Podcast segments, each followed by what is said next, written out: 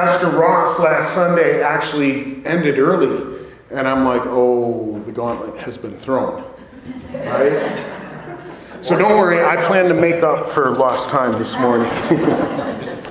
uh, again, I want to give a special greeting to the ladies in our congregation today. Of course, we all know is a day that our nation celebrates and honors the roles that mothers in particular have played in our lives. In the church, and especially in this congregation, we like to broaden that idea and pay respect not just to biological mothers, but to the godly, gifted women, all of them, that have enriched our spiritual family. And I just want to say, on behalf of the congregation, we acknowledge that each one of you is a gift to us from God. Of course, no mother is perfect, and I have to acknowledge that no child is perfect either.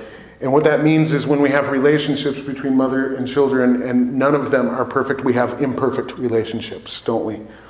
Every relationship we have is unique and it comes with its own challenges. Some of the challenges are, are relatively mild, but sometimes they're enormous. And that's one of the reasons that Mother's Day is so complicated for many of us. It's a celebration, yes, but it celebrates an ideal that isn't always fully realized. Ideal, right? Ideally, our mothers play the lead role in shepherding us all on to maturity. And even before our fathers have the opportunity to care for us, it's our mothers who sacrificially give of their own bodies, even, so that we might have the nourishment and the protection that our own bodies need to grow. Once we're born, it's often our mothers who, who care for us and, and nurture us. They teach us, they lead us, they, they challenge us, and they, they care for us so that we are equipped fully equipped and prepared for life. And oftentimes they sacrifice of, of their own vocation or of their own resources, even their own dreams, in order to do so.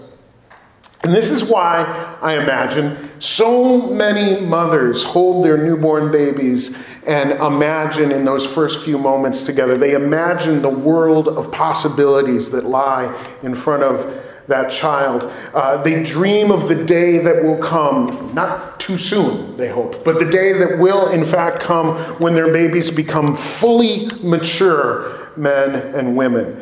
They pray for a lot of different things, don't they, moms? You, you prayed for healthy bodies and, and strong minds. You prayed for mature hearts. You prayed for righteous spirits for your children. And then those moms spend their lives working to see those prayers answered. Maturity is a tricky, tricky thing, though, isn't it?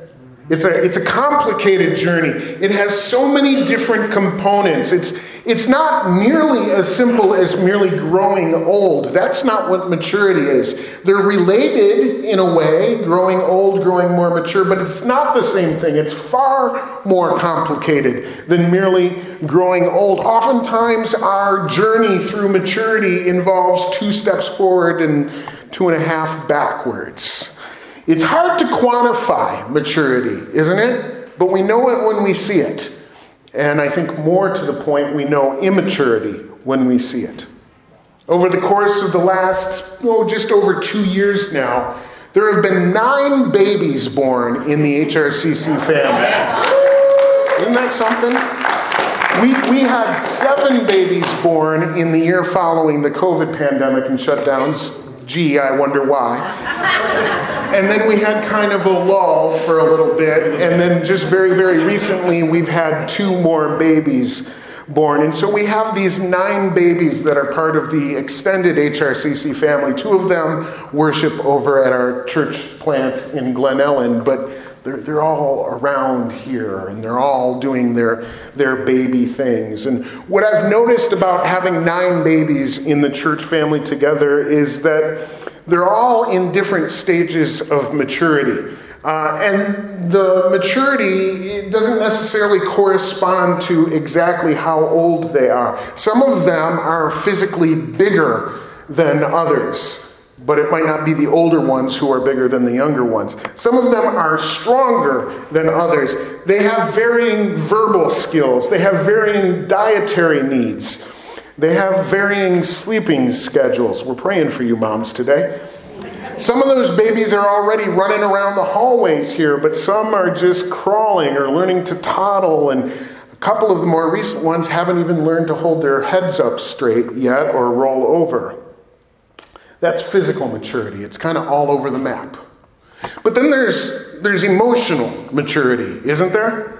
Now, as, a pastor, I've been trained to function with a high level of emotional maturity as I walk with someone through a, a serious life situation. Uh, maybe it's a marriage or a celebration, or maybe it's a tragedy, maybe it's a funeral. But that very same pastor can go home that evening and sit on his sofa next to his 13 year old son, and if one of us passes gas at an inopportune time. You know, I'm giggling like I'm in junior high. Emotional maturity, it's, it's a tricky, tricky, tricky thing. My mom is so proud of me today. Sometimes grown ups act like children, don't they? I, I, heard an amen to that. Sometimes children act with an emotional intelligence that belies their age. Sometimes the wisest among us act foolishly, and sometimes the words of a sage come out of the mouth of a child. I guess it's fair to say that maturity is typically a very, very complicated, very, very multifaceted work in progress. And it's that way in our spiritual lives as well. We enter into the kingdom of God as spiritual infants. Born again is the term that Jesus gave it. But infants were not designed to remain as infants, they were designed to become fully mature. And the Apostle Paul has a conversation on that topic with the church in Colossae in his letter to the Colossians. Most of the Colossian Christians were newly born again, and we might presume that they were still learning about what it means to be a follower of Jesus. Regarding the message of Jesus, Paul wrote this to them. I'm going to read to you from Colossians chapter 1, beginning in verse 28. I'm reading from the New International Version of the Bible. It says, He is the one we proclaim, admonishing and teaching everyone with all wisdom, so that we may present everyone fully mature. Say, fully mature. Fully mature. In Christ. To this end, I strenuously contend with all the energy Christ so powerfully works in me. That's what Paul wrote to the Colossian Christians. I want to kind of restate that for a moment and just break it down so that we're sure we're all on the same page. Here's what Paul is saying He's saying he, and the he he's referring to is Jesus. He, Jesus, is the one we, God's people, proclaim. If I were to go back and read the preceding paragraphs, that would be uh, abundantly clear to all of us. Paul is talking about the proclamation of the message of Jesus, and he's saying this Jesus, he is the one that we Christians, we churchgoers, we people of God, we proclaim. Now, the Colossians already knew this. This is how they knew they were born again. This is how they became Christians. They responded to the proclamation of Jesus. We call it the proclamation of the gospel, which I've told you before gospel, just an old English word that literally means good news. Gospel, good news. They responded to the proclamation of the good news. And according to the Bible, all of God's people are supposed to be active in the proclamation of the message of Jesus, of the gospel, of the good news. And that's clearly what Paul and his associates have devoted their lives to the proclamation of the gospel, of the good news. But what's interesting in this passage and why I share it with you today is that Paul is going to put a finer point on that. He's going to explain it to us and for us. Yes, Paul says, we proclaim Jesus. That's what we do. He, Jesus, is the one that we, God's people, proclaim. But you ask the question, how? How do we proclaim it? And Paul says in the very next line, by admonishing everyone and by teaching everyone with all wisdom. Now, that word admonishing, I submit to you, is one that I don't use in my everyday language. I actually I looked it up to make sure I had the proper definition. To admonish someone is to warn them. So, how do we proclaim the gospel? Paul's saying it's not just about telling the Jesus story and then getting people to say, Yes, I believe that. Everybody raise your hand if you believe that. Yes, okay, very good. That's not what Paul is saying here. Proclamation of the gospel is not just about telling a story and trying to get people to agree with it. He says there's a lot more work that goes into the proclamation of the gospel, specifically warning and teaching. So, why? In other words, what's the goal? And Paul says, Why? Why do we admonish and we teach? We do it so that we may present everyone fully mature in Christ. Now, I read to you from the New International Version of the Bible. That's one of the many modern translations that we have from the ancient languages into a comfortable everyday English. I like the NIV, but there's a handful of translations that I use fairly regularly when I preach. I chose the NIV today because it renders that original Greek word fully mature. A lot of translations just say mature. We, we want to bring somebody to a point of maturity. But the NIV makes the point of saying it's not really just maturity, it's uh, we may present everyone fully mature. And I like that because, in fact, what Paul said here, what he wrote originally in the ancient Greek, is one of those very, very rich Greek words that doesn't have a one to one correlation in English. It doesn't merely mean mature, it has a much, much more robust definition. It's a sense of completion, it's the idea of having fulfilled every aspect of a journey with a purpose. And so it's not just the idea of presenting uh, someone as fully mature, it's presenting them complete, perfect, having thoroughly arrived. We proclaim the gospel. How do we do it? We do it by admonishing, warning everyone, and teaching. And why do we do it? So that we might present everyone fully mature, complete, perfect, having thoroughly arrived in Christ. Moms are very often responsible for the laundry in the household. How many moms in the room today are on laundry detail? That's great. I'll be over this afternoon with a couple of loads, right? Sue needs a break, so I'm to bring mine over by your place today. Um, laundry, I found, is one of those tasks that it seems it's never actually done. Can I get an amen to that? It's never actually done. You get the jeans washed, but the light colors are still dirty. And then you get the lights done, but the delicates are still soaking. The delicates are done, but we haven't done the bed sheets or the bath towels in several weeks. The towels are done, but nothing's been folded and there's still ironing to do, right? But every once in a while, and it's really, I mean, just once or twice in a lifetime. It happened once when I was a bachelor.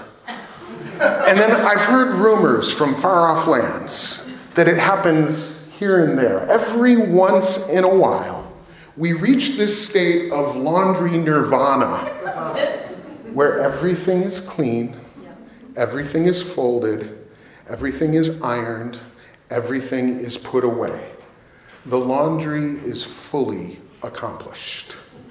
Have you ever had a laundry nirvana moment where you realize the only thing dirty in the entire house is what you're wearing? And, and you like you don't want to take it off and put it in the hamper because that would disrupt the laundry equilibrium.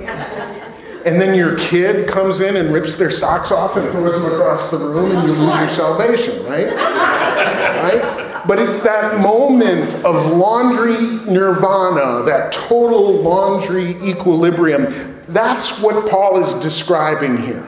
He's saying not just mature, he's saying fully mature. Everything that could be accomplished is accomplished. He's saying that's why we proclaim the gospel. We proclaim the gospel by admonishing and teaching. He says, everyone we can everyone we can, so that, here's our goal, so that we may present every one of them complete in Christ.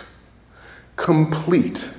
That's what Paul is talking about. So let's take note about what he's actually saying about this journey towards becoming fully mature. The, the first thing I think he wants us to understand is that a wise proclamation of the gospel must include lessons and warnings. I'm going to say that again. A wise proclamation of the gospel must include both lessons and warnings. I'm referring to what I read in verse 28. He's the one we proclaim, admonishing and teaching everyone with all wisdom. I already told you that admonishing means correcting. It's this idea of warning someone, perhaps even scolding them. It has to do really with discipline. And mothers are well acquainted with discipline, aren't they? Admonishing doesn't have to be mean, but neither does discipline. It has to do with giving a clear warning as to the dangers of a particular situation. Anytime your mother told you not to run with scissors, she was admonishing you. And it's a good thing that she was admonishing you in that moment because if you kept running with scissors, you were risking a very, very serious injury to yourself or to someone else. And the proclamation of the gospel is like that. It has to include admonishment, it has to include serious warnings about the dangers of ignoring the message of Jesus. Spiritual maturity then means learning to hold the scissors the right way and learning to walk and not run so that we don't hurt ourselves or others. Spiritual maturity means learning to tie your shoes so you don't trip on your spiritual shoelaces as you're running around with the scissors point up. Here's what Paul is telling us. He's saying, if you haven't been warned lately, you probably haven't been hearing a wise proclamation of Jesus. And in the same way, if you haven't learned something recently, you probably haven't heard a wise proclamation of the gospel. The gospel requires admonishment and teaching. Here's where our culture pushes back. It's not all about encouragement. If all your pastor ever does is encourage you, find a new pastor because he's not helping. The proclamation of the gospel is a challenge to us. It must challenge us. We must be challenged. We must be warned. We must have our eyes open to the realities of the seriousness of the issues that we are dealing with. And if all we ever do is choose a church to go to where we come out of it feeling like, I'm okay, you're okay, we're all going to be great because we're just perfect. I don't know, that wasn't a song in my notes. I don't know where that came from. Yeah, we'll write that one down. But if, if that's why you go to church, don't waste your time. Don't waste your time. A wise proclamation of the gospel is going to come from time to time with warnings and admonishment, with teachings, with some, hey, here's some things that we need to do better at. Here's some things that we need to learn. Here's some places where we need to grow. I've said it several times already. The gospel is the good news. And while that in and of itself sounds encouraging, like, oh, good news, please, I'd like to hear some good news, that would be great, we have to remember that good news is only good news if there's a possibility of bad news. Nobody shows up and says, hey, good news, my car started today, if their car has been running just fine. If somebody says, Good news, my car started today, it's because they had a legitimate reason to think that maybe their car wasn't going to start today.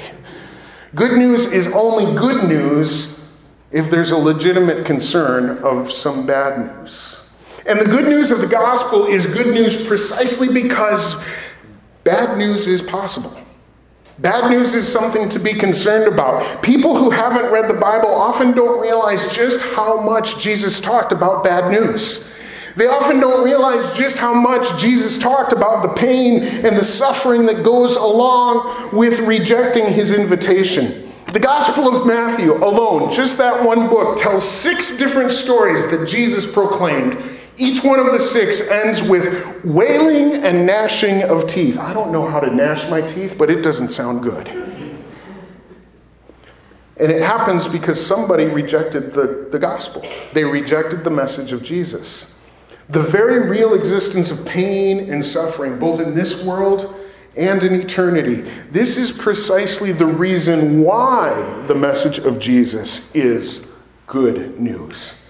Again and again, it's His words that teach us. It's His words that admonish us. And it's only by taking those words seriously that we have a chance to become fully mature.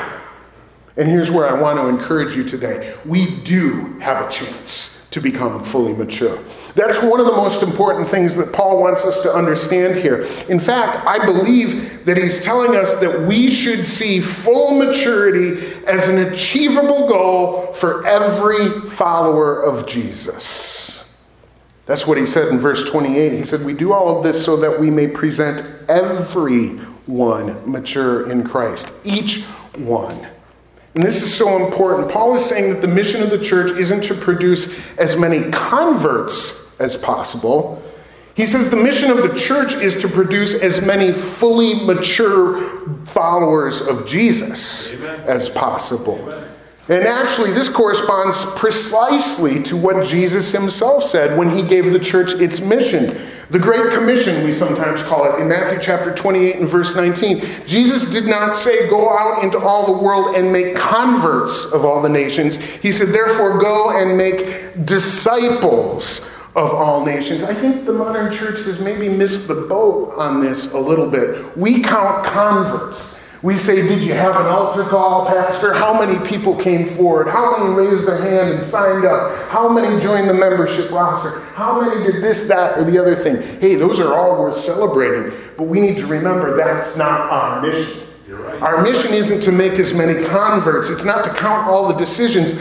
Our mission, according to Jesus, affirmed by the Apostle Paul, our mission is to make as many fully mature disciples or followers of Jesus as we possibly can. And Paul says, Paul says that's possible for everyone.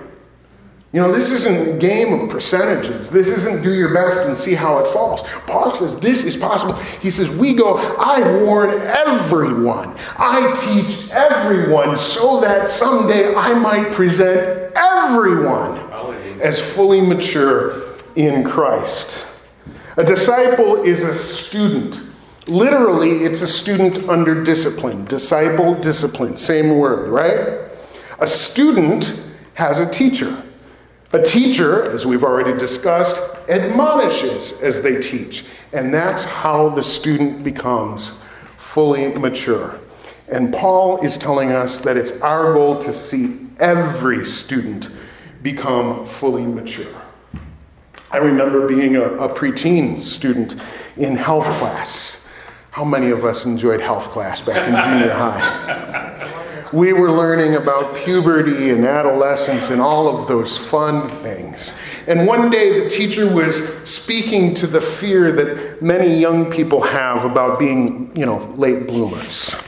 And I remember the teacher saying, I have encouragement for you. I want you to look around. If you're worried about being a late bloomer into puberty, into adolescence, into all of these changes that your bodies are going through, if you're worried about being a late bloomer, just look around. And take note of the fact that all grown ups look like grown ups. Even if you feel like you're behind schedule today, you will arrive because each one of us was designed to grow to full maturity. Now, if that's true physically, how much more is that true spiritually? That's what the Bible says. Each one of us was designed to grow to full maturity.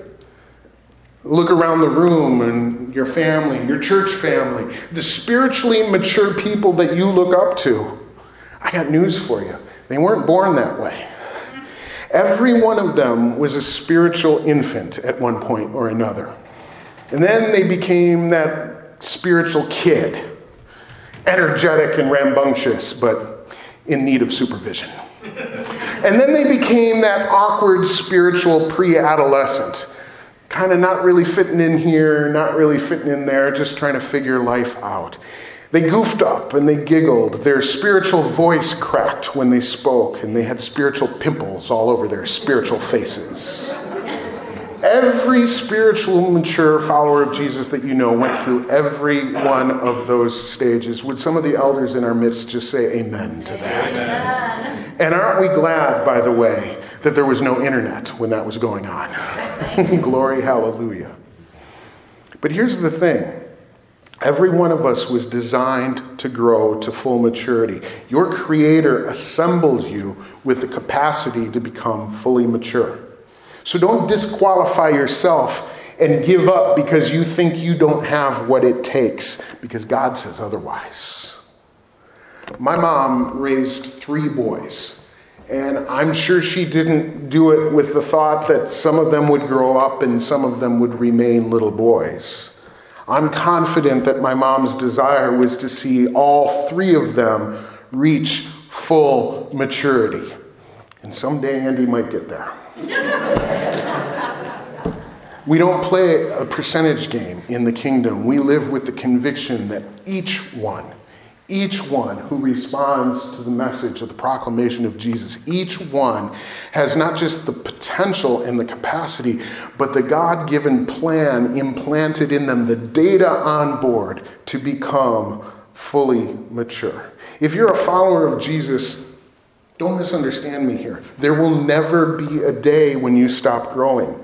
There will never be a day when you no longer need a community of faith to watch over you and to encourage you in your journey. There will never be a day when you can just, you know, stop reading your Bible because you already learned it all. That day is never coming. But by the same token, and this is what I want you to hear today, if you are a follower of Jesus, you can expect that God's plans for your spiritual growth include the idea that someday, maybe not today, but someday you'll be able to articulate the principles of your faith to other people.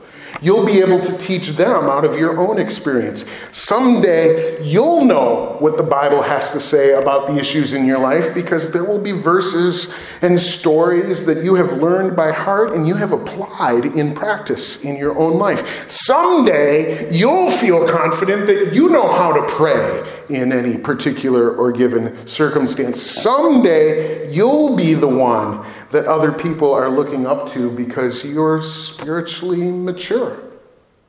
So, yeah, we should see full maturity as an achievable goal for every follower of Jesus. But, oh, there's a but here. But it requires a lot of effort it requires a lot of effort. Remember the old doo wop song from the 50s and 60s? Breaking up is hard to do. I think we need a song that says growing up is hard to do. Growing up is hard to do. I have a room with a lot of people. There, we, we've got some young folks in the room, but almost all of us have gone through adolescence. We've gone through puberty. We've gone through that physical transition from childhood into adulthood. And I'm guessing that if I asked who, who wants to do it again, my hand's not going up. my hand. I'm, you know, I loved my childhood. I, I enjoyed my teen years. Been there, done that. Don't need to do it again. Growing up is hard. It really is. So, to the young people we have in the room, and to the parents and those of us that interact with young people in our families, let's keep that in mind when we're talking to them. And being 12, being 13, it's hard work. Being one, being two, trying to grow up physically, it's hard work. It's hard work. Growing up is hard to do. Paul knew that. And that's why he finishes the thought I shared with you today by saying, To this end, I strenuously contend with all the energy Christ so powerfully works in me. Paul is strenuously contending to see the young believers in his charge develop some maturity I think most every mother would identify with that statement. Strenuously contending for the maturity of those in your charge, encouraging and overseeing the process of maturation in another human being. Now, that's a job that takes endless energy and endurance. Raising children, both in the natural and in the spiritual sense, as Paul is doing here, that is a marathon and not a sprint. But I imagine that most moms in the room would agree with the idea that at some point The child needs to take responsibility for their own maturity as well. Moms, do you have an amen for that? I thought you might. If your kid is 18 years old and still doesn't know how to tie their own shoelaces, that's on them, not on you. They need to work harder to gain the skills they need to live an adult life. Growing up is hard to do, and it, when it comes to our spiritual maturity, it's a process that we need to take very, very seriously. So, I think it's time for a moment of admonishment here. Paul talks about strenuously contending, and he talks about relying on all the energy available to him, and about how Christ works so powerfully through him.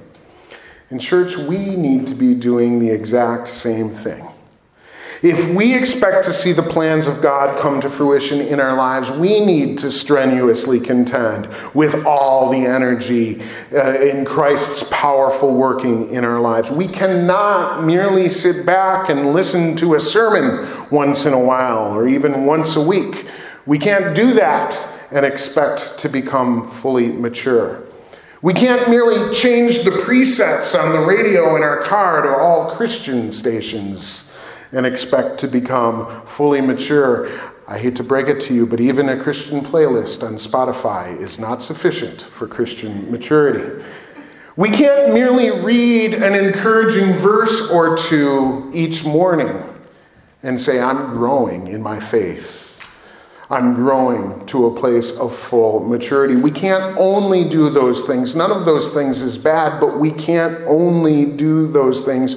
We need to work harder than that. We need to strenuously contend.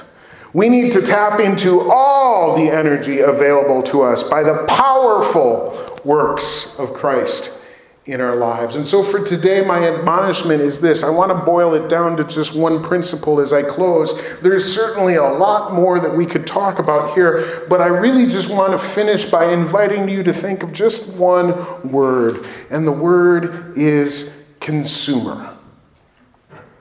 We can't become fully mature by merely being consumers of religious thoughts.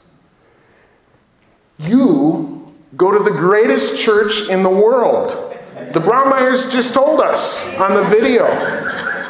But here's the thing you won't become any more mature than you are today simply by consuming my sermons or enjoying the worship band or attending a small group or listening to Kat lead us in prayer.